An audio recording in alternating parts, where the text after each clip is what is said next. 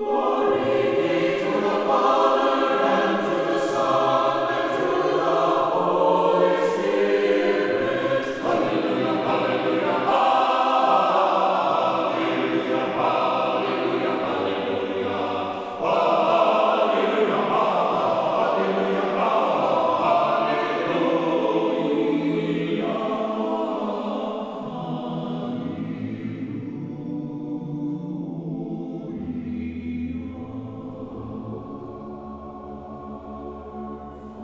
Glory to Jesus Christ. Annunciation Byzantine Catholic Parish presents Light of the East, a program revealing how the Eastern Catholic churches have nourished the Roman Catholic churches and today's world in profound ways through their histories, traditions, mysteries, and spirituality. Hello, I am Father Thomas J. Loya, pastor of Annunciation of the Mother of God Byzantine Catholic Church in Homer Glen, Illinois, and this is a story of the Eastern churches, an inspiring story of faith, courage, intrigue, mystery, spirituality, dissension, and reconciliation. But most of all, this is an expression of a great experience of faith through our unique divine liturgy.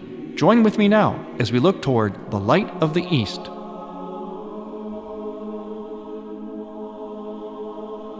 Light of the East is also supported by Eastern Christian Publications, where you can find the prayers of the Catholic Byzantine Daily Office at ecpubs.com and by EasternChristianMedia.com, a broadband network for you to learn more about the Eastern Catholic Churches. That's EasternChristianPublications.com. Glory to Jesus Christ. Welcome to Light of the East. I'm Father Thomas Loya, your host. And I can't believe that we all already we are already into what I would call and what is known as the dog days of summer. Those hot days and oftentimes dry days of summer. Something like our desert experience. And providentially, in the Byzantine liturgical calendar, we do celebrate some monastics, and monasticism came from the desert. We celebrate Athanasius of Mount Athos and also Anthony of the Caves. Monasticism, as I mentioned, started in the desert. The desert experience is something very significant to the spiritual life. It's not just a matter of monks that went out there in the deserts of Egypt, but there's something else to this idea of the desert experience, and even why monasticism flowered in the desert. In fact, Jesus Christ allowed himself to be taken, led out to the desert by Satan, and to be tempted in the desert before Christ began his ministry. And of course, he resisted those temptations, overcame the power of the devil, showed that he was God and not the devil. But the desert experience is something that goes beyond just monks from long ago living in a dry, hot climate. The desert experience is very much actually a part of spirituality, in particular Eastern spirituality. It's actually a part of our own spirituality, or it ought to be, once we understand what the desert experience is. Now, we have the monastics as great examples of that. They live the desert experience physically and on the other levels that we're going to talk about today. It's one of the reasons why they are attracted to the desert. The desert experience is, yes, it is in one sense, a flight. The early Christians fled to the desert. They fled because they were actually at the same time doing the opposite, which is what the desert experience really is about. It's not just fleeing, it is encountering, it is running towards something. The early Christians, this is starting at about the third century, actually began to mourn over the fact that they would no longer have a chance to be blood martyrs. Can you imagine that? They wanted to be martyrs. Not that they wanted to die for its own sake or they wanted to commit suicide, nothing like that. They wanted a dramatic witness to Christ. And certainly, dying for Christ, as those that came before them did, was a witness they saw and admired. But Christianity began to become legalized at that point. When again, we're talking about the third centuries AD. Now, there were still persecutions from time to time, and still are even today. But the big persecution, the early persecution of Christianity, began to abide. And in its place, Christianity became more legal, began to spread. So these very, very devout, faithful people still long to have and to make a dramatic witness so they fled. They'd fled from the temptations. They fled from what they thought was anything but a total gift of their self to God, a total denial of all of their fallen passions, a total denial of any selfishness and narcissism, of vices. They wanted to pursue virtue and holiness. So they fled. But in fleeing, as I mentioned, they were actually moving towards encounter. The desert is a place that, yes, we flee, but it is more so a place of encounter. In the desert, we encounter many things in terms of climate that challenge us physically. But that is actually a metaphor for the other kind of challenge that we encounter in the desert, and that is the challenges to our psycho spiritual health. The desert experience tended to strip the monks naked, spiritually, psychologically speaking. In other words, they began to learn about themselves. They couldn't hide from themselves. All pretense was stripped away. And they began to see their own sinfulness very vividly to the point where they would have what's called the gift of tears. They would cry and mourn with compunction over their sin. So they had a very, very vivid picture of who they were in light of God. They couldn't hide from themselves. The desert is not a place to hide from self. It is a place to hide or flee from temptations or things that are not of ourself. But it's actually a place to encounter our real selves. Now, that also includes our most glorious self. The monks acquired tremendous abilities, superhuman abilities, miraculous abilities, because they grew in such holiness. One of the most famous pieces of literature in all of Eastern Christianity are, in fact, the stories of the monks, such as the Philokalia and the sayings of the Desert Fathers. And these stories, some of them are just amazing, the powers that these monks had as they grew in holiness. But the encounter in the desert is also encounter primarily of the encounter of our souls, of our inner selves, which means, and according to especially Eastern Christian spirituality, the desert experience must always be a part of our own experience. Whether we become monks or not, whether we flee to a desert or not, there is still that desert experience, and there must be for real spiritual growth.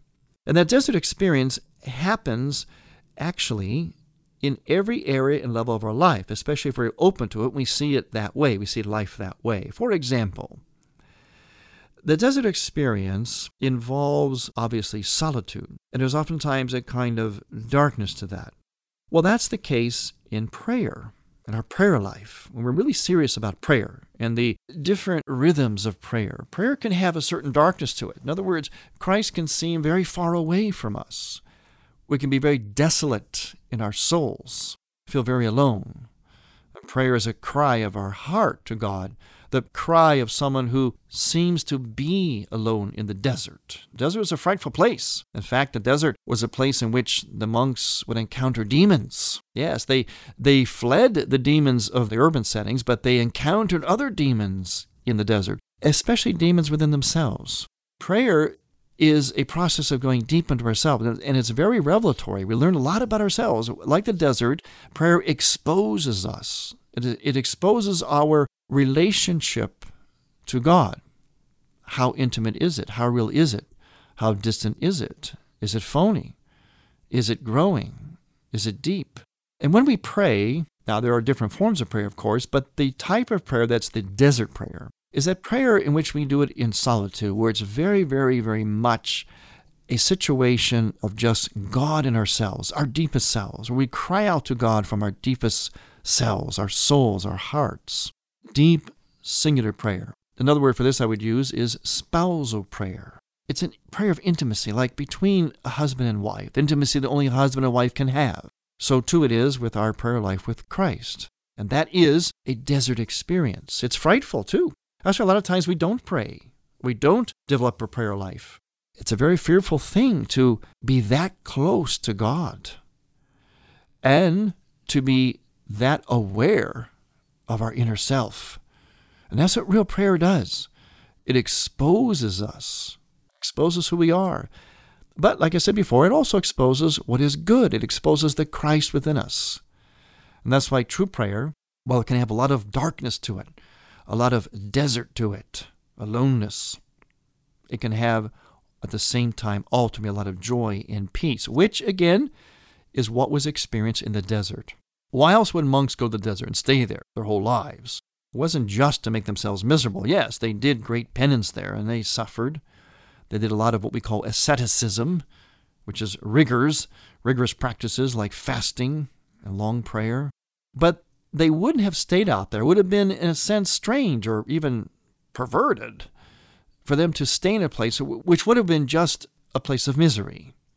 It was not that. It was also a place they found great peace and great joy because they found intimacy with God as they encountered themselves and repented and stripped away, stripped away their false selves and acquired their real, most authentic, holiest selves. So prayer is our desert experience. And as I keep saying, learning from our monks, we need to have the desert experience. We need to see how it exists in every dimension of our life. Take another example, marriage. I might wonder, how can marriage be a desert experience? Well, actually, in the Eastern spirituality, marriage must have a very significant dimension of monasticism to it. In fact, in the Russian Orthodox tradition, it was traditional to look at engagement time as a monastic novitiate. And when a couple got married, they spent the first several days of their marriage in a monastery. That's right, in a monastery. They started out becoming monks so that they could become happily married people. So they would start off with a desert experience in the very beginning of their marriage. And every married couple, and this would be my greatest wish for every married couple, is that they would all become good monks. Now, it may sound contradictory, but the desert is a place of seeming contradiction. As I mentioned, it is fleeing and encountering all at the same time, darkness and joy all at the same time. Think about marriage. What makes it work? What ultimately makes it happy? When the couple dies to themselves, especially their false self, and lives for the other. That's monasticism. That's a desert experience within marriage. When we come back, we're going to talk more about the various ways that we should and do experience the desert in our spirituality and our lives. I'm Father Thomas Loya on Light of the East. Light of the East mission is Christianity's reunion, and to tell the story of the Eastern lung of the Catholic Church, we need your support. In order to keep Light of the East on the air, you can make a donation now by going to ByzantineCatholic.com. That's ByzantineCatholic.com. Click on the radio button and then donate securely using any major credit card. With your help, we can keep Light of the East's illumination bright. It's no secret that Father Loya and other speakers from the Tabor Life Institute are available to speak at your parish or group on marriage and family topics, seen through the lens of St. John Paul II's Theology of the Body. Other topics include Eastern Christian spirituality, and the significance of art in the church. The Tabor Life Institute can arrange for marriage encounters, parish missions, and can help your parish facilitate teen faith formation in either English or Spanish. For Father Loya and other speakers, contact the Tabor Life Institute by writing to Tabor Life at earthlink.net. That's Tabor spelled T A B O R life at earthlink.net. You're listening to Father Thomas Loya on Light of the East. Saving Jews from the Holocaust in a wheelchair. And now, a Sheptytsky Institute Minute with Father Peter Galadza. Archbishop Andrei Sheptytsky was born in 1865 in western Ukraine. He was an aristocrat who gave up his wealth to become a monk. He then led the Greco Catholic Church in Ukraine through two world wars. Exiled to Russia for three years during World War I, Sheptytsky never again enjoyed good health. From 1929 until his death in 1944, he worked from a wheelchair. From that wheelchair, Sheptytsky coordinated efforts to save hundreds of Jews during the Holocaust. Next time, we'll tell you more about the Archbishop, who at the height of the Holocaust wrote, A lack of love is the source of every hardship and misery. Love is the very substance of all of God's revelation. To learn about degree programs in Eastern Christian Studies, visit sheptytskyinstitute.ca. That's S H E P T Y T S K Y institute.ca.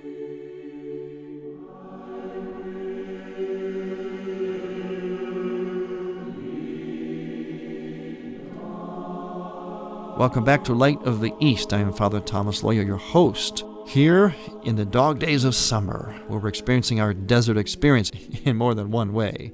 And we're talking especially on the level of the psycho spiritual. And we're saying that the desert experience is very, very much a part of Eastern Christian spirituality, and it's something that we do have and must have. It's a matter of recognizing it and going with it, embracing it, living it. We tend to want to run from things that are unpleasant. But sometimes those unpleasant things, when they are embraced, turn out to be very joyful things, life transforming things. So we talked about the desert experience in marriage a married couple being good monks, dying to self, rising to the other. And in order to do that, you have to practice asceticism. In other words, you have to have self control.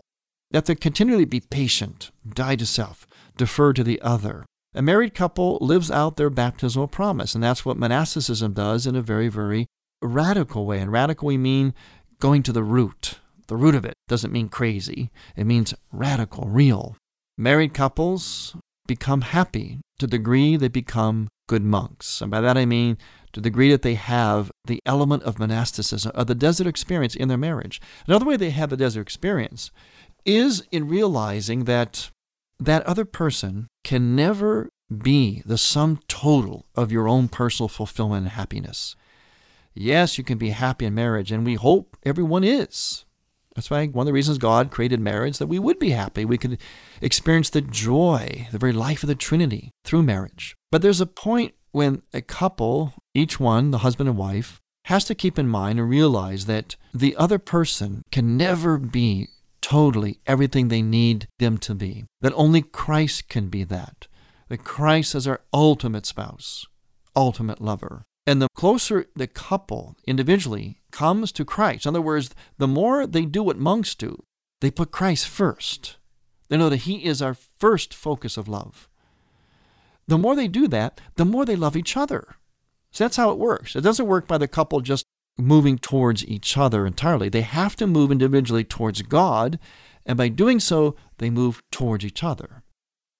So there is an aspect of marriage spirituality in which the couple has to develop their own individual prayer life, if they go into their own individual deserts to have intimacy with God as individuals, in order to have intimacy with each other. It's one of the most important things and helpful things a married couple can do. See, in our culture, we tend to be very dichotomous. We see monasticism, therefore celibacy, as being diametrically opposed to marriage, but actually one subsists in the other. One helps to define and enrich the other. So, the more a married couple individually can become, I'll put it in those terms, good monks, in other words, they embrace their own individual desert experience, the closer they will become as a couple. I guarantee you, it's one of the secrets of marriage. What about family? Talk about marriage. Family. In family, we have the desert experience as well, similar to marriage itself in that we realize that as important as family is, as much as it can help us become happy and fulfilled and how necessary it is, each person of family has to realize and develop a spirituality where they go to the desert, where it's they and God alone, where they develop a spirituality where God is number one, and realizing that family, no matter how good, how joyful, how happy a family is, can never replace God as our first love. That's the desert experience. Also in family, desert experience is in putting up with each other. Oh, yes, it can be difficult. There can be great fights and estrangements in families that can go on for far too long. That's a call to enter the desert experience. And once again, that means asceticism, holding back, loving, not being selfish, dying to self, thinking of the other, living for the other. This can be a real challenge in families. But entering into that challenge individually, individual members of family, is a way of entering into their desert experience.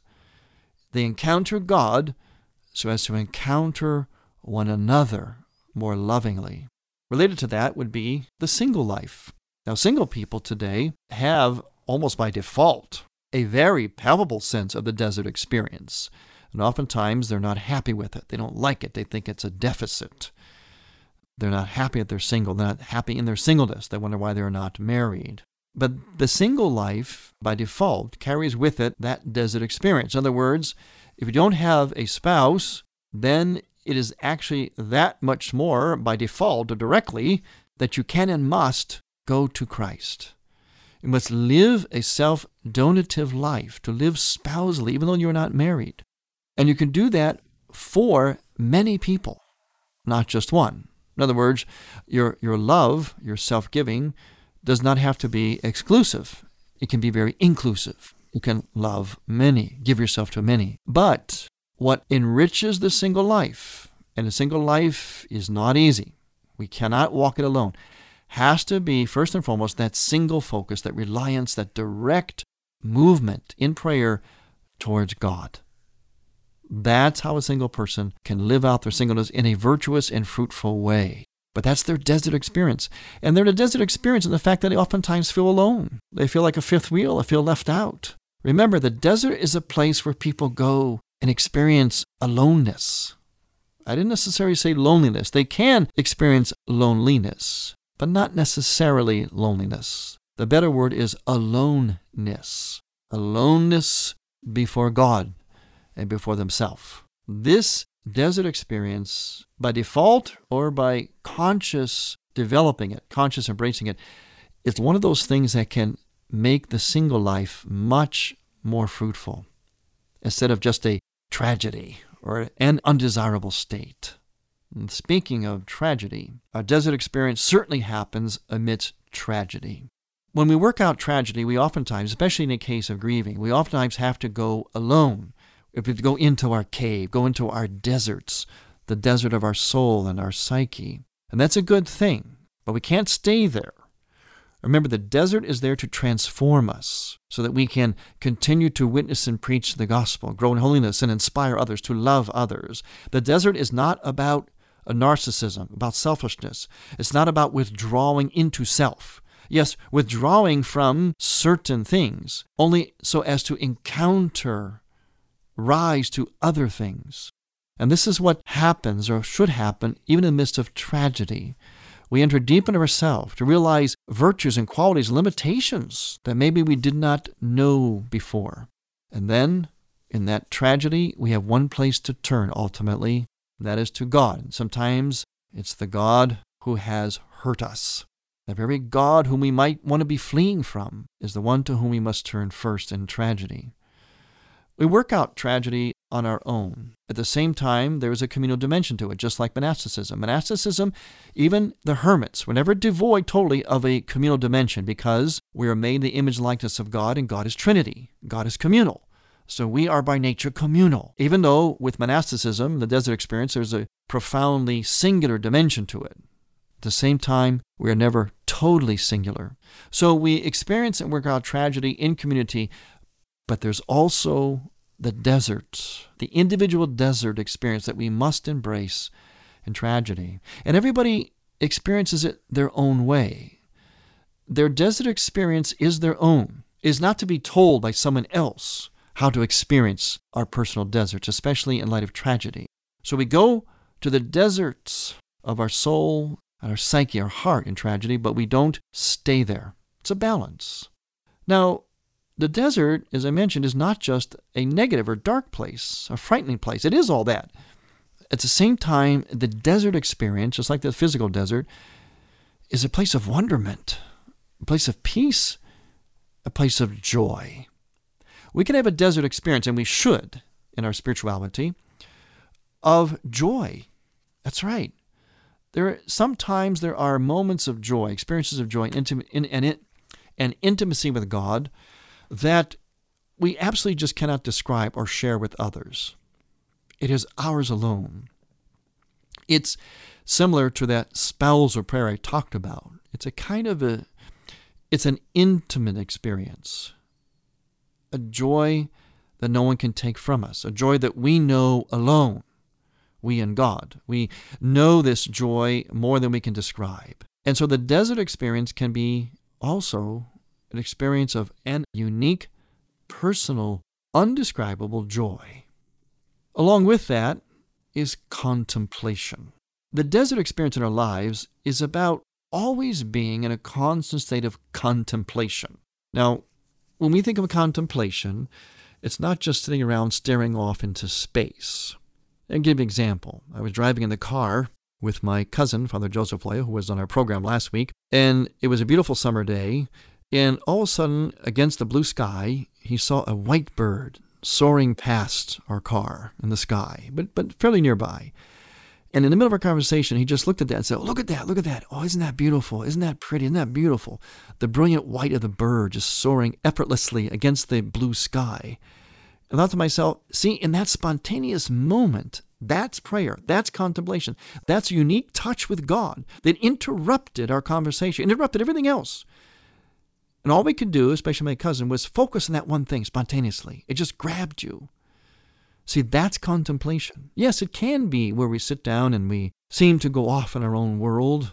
That, that's contemplation as well. But it can also be momentary and spontaneous. The point is, contemplation is that constant awareness, perception of God in a very real way that oftentimes, like our joy, is unspeakable. The desert is a place of encounter, of darkness, and of joy. Very much a part of Eastern Christian spirituality, and it should be a part of our own. I'm Father Thomas Loya on Light of the East.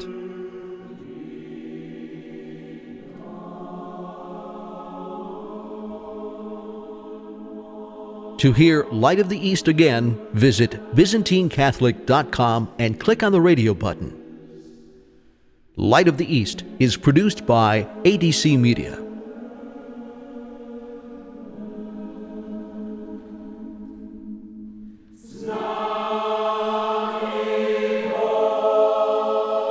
Thank you for listening.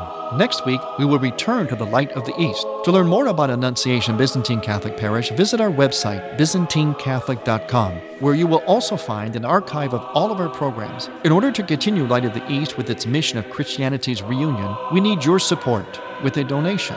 Any amount will be a blessing. Please make out a check to Light of the East Radio and send it to Light of the East, 14610 Will Cook Road, Homer Glen, Illinois 60491. That's Light of the East, 14610 Willcook Road, spelled W I L L C O O K Road, Homer Glen, Illinois. From the Light of the East, a new dawn of unity is in sight. God bless you, go with God, and may God grant you many happy years.